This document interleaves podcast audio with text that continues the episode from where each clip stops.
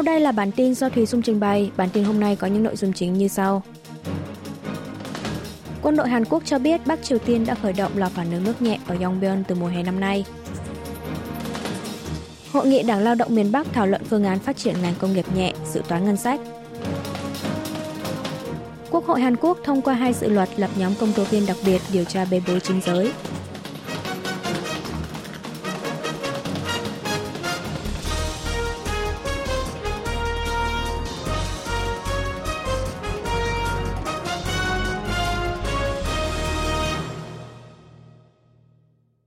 Quân đội Hàn Quốc cho biết Bắc Triều Tiên đã khởi động lò phản ứng nước nhẹ ở Yongbyon từ mùa hè năm nay.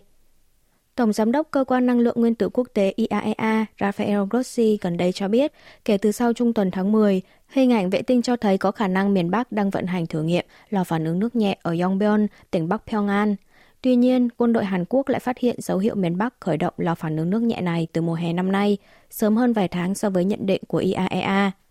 Bộ trưởng Quốc phòng Hàn Quốc Shin Won-sik phỏng đoán miền Bắc mới chỉ nạp một lượng đất nhỏ nguyên liệu hạt nhân để khởi động thử nghiệm lò phản ứng. Dự kiến nước này sẽ tiến hành các công tác bổ sung để tiến tới vận hành bình thường vào khoảng mùa hè năm sau.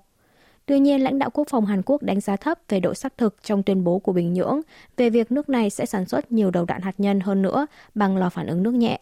Phần lớn lò phản ứng nước nhẹ là để phục vụ cho việc sản xuất điện năng song không loại trừ khả năng Bình Nhưỡng sử dụng lò phản ứng này để thử nghiệm chế tạo lò phản ứng cỡ nhỏ sử dụng cho tàu ngầm hạt nhân hoặc sử dụng để sản xuất ra tritium, nguyên liệu chế tạo bom hydro.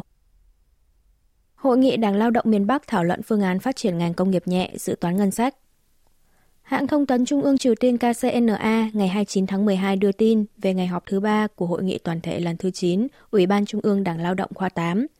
Hội nghị đã tiến hành thảo luận về các vấn đề nhằm nâng cao trách nhiệm của ngành công nghiệp nhẹ trong việc thực hiện đường lối chính sách xã hội chủ nghĩa. Tại hội nghị, Chủ tịch Ủy ban Quốc vụ Kim Jong-un đã đề ra các bài toán và phương hướng thực hiện cho các cơ quan của đảng, nhà nước, đơn vị sản xuất đồng phục ở các địa phương nhằm đổi mới lĩnh vực sản xuất các mặt hàng thiết yếu cho học sinh, thanh thiếu niên. KCNA cũng cho biết hội nghị đã lập ra ban thẩm định dự toán ngân sách năm 2024 sau khi được ấn định tại hội nghị toàn thể lần này, dự thảo ngân sách sẽ được trình lên cuộc họp của Hội đồng Nhân dân tối cao vào ngày 15 tháng 1 năm sau. Hãng thông tấn miền Bắc cho biết, hội nghị đã lập ra các ban theo từng lĩnh vực để tiến hành nghiên cứu, thảo luận về dự thảo quyết định của hội nghị toàn thể. Điều này cho thấy trong những ngày họp tới, Bắc Triều Tiên sẽ tiến hành thẩm định lần cuối về dự thảo biên bản quyết định của hội nghị toàn thể. Washington tiếp tục khẳng định không có ý định thù địch với Bình Nhưỡng.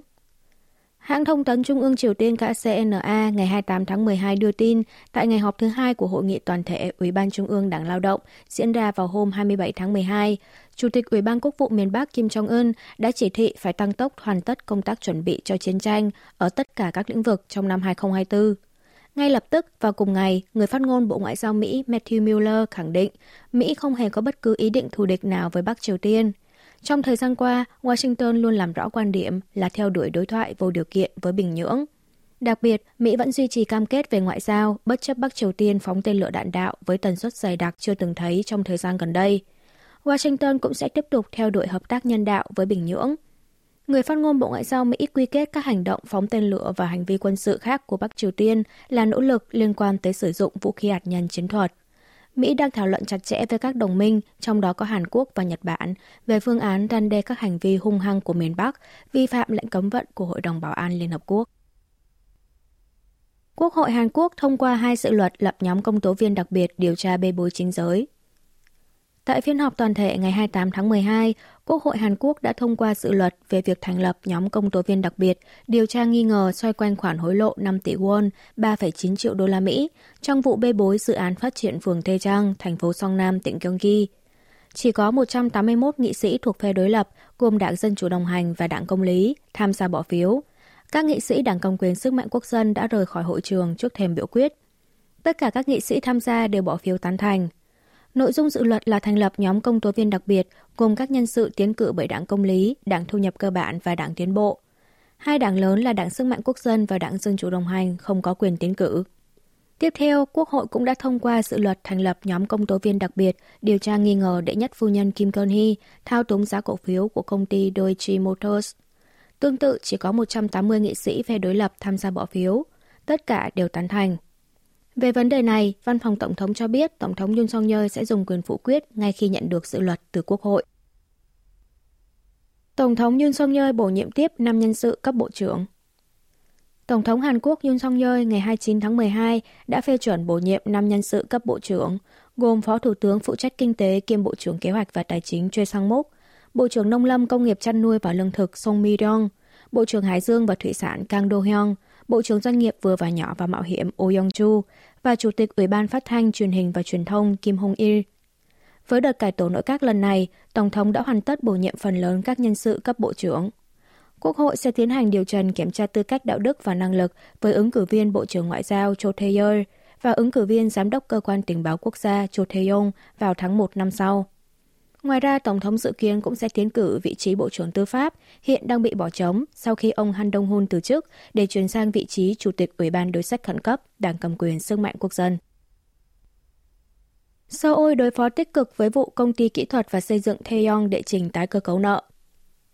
Sáng ngày 29 tháng 12, chính phủ Hàn Quốc đã tổ chức hội nghị tài chính kinh tế vĩ mô khẩn cấp với sự tham gia của tân Phó Thủ tướng phụ trách kinh tế kiêm Bộ trưởng Kế hoạch và Tài chính, Chủ tịch Ủy ban Giám sát Tài chính, Thống đốc Ngân hàng Trung ương, Giám đốc Cơ quan Giám sát Tài chính. Phó Thủ tướng cho biết chính phủ sẽ đẩy mạnh ngay lập tức các biện pháp bình ổn thị trường cần thiết nhằm ổn định thị trường tài chính sau vụ công ty kỹ thuật và xây dựng theon đệ trình nhóm chủ nợ tái cơ cấu nợ. theon là đơn vị có năng lực thi công xây dựng đứng thứ 16 trong nước.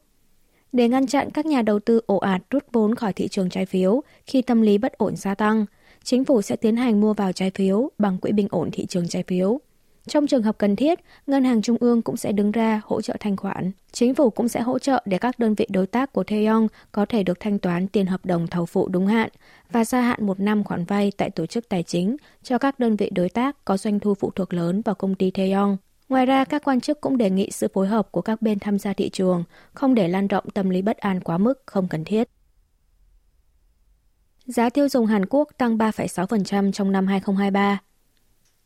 Cục Thống kê Quốc gia Hàn Quốc ngày 28 tháng 12 công bố báo cáo xu hướng giá tiêu dùng năm 2023. Trong năm nay, chỉ số giá tiêu dùng đạt 119,59 điểm so với mức chuẩn 100 điểm của năm 2020, tăng 3,6% so với năm 2022.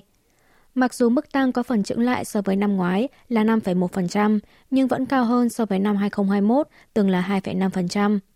Giá tiêu dùng cơ bản phản ánh xu hướng cơ bản của vật giá, không bao gồm các mặt hàng nông sản và các loại xăng dầu, tăng 4% so với năm ngoái. Chỉ số giá tiêu dùng theo cách tính của Tổ chức Hợp tác và Phát triển Kinh tế OECD, tức không bao gồm các mặt hàng thực phẩm, năng lượng, tăng 3,4%.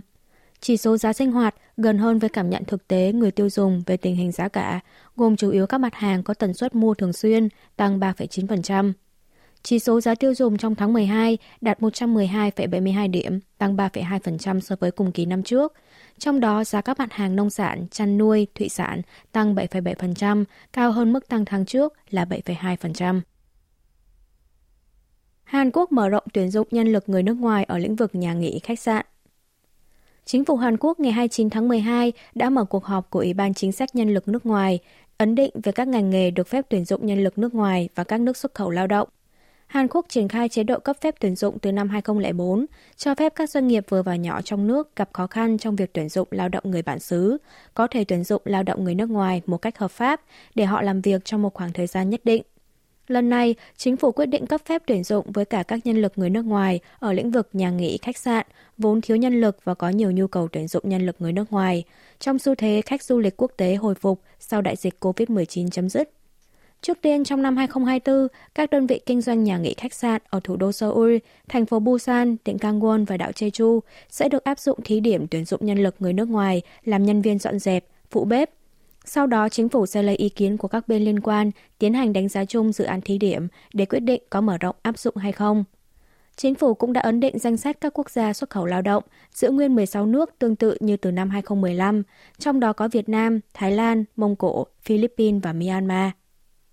Quý vị và các bạn vừa nghe xong bản tin của Đài Phát thanh Quốc tế Hàn Quốc KBS World Radio. Tiếp theo là chuyên mục tiếng Hàn qua phim ảnh do Y Trong Eun trình bày.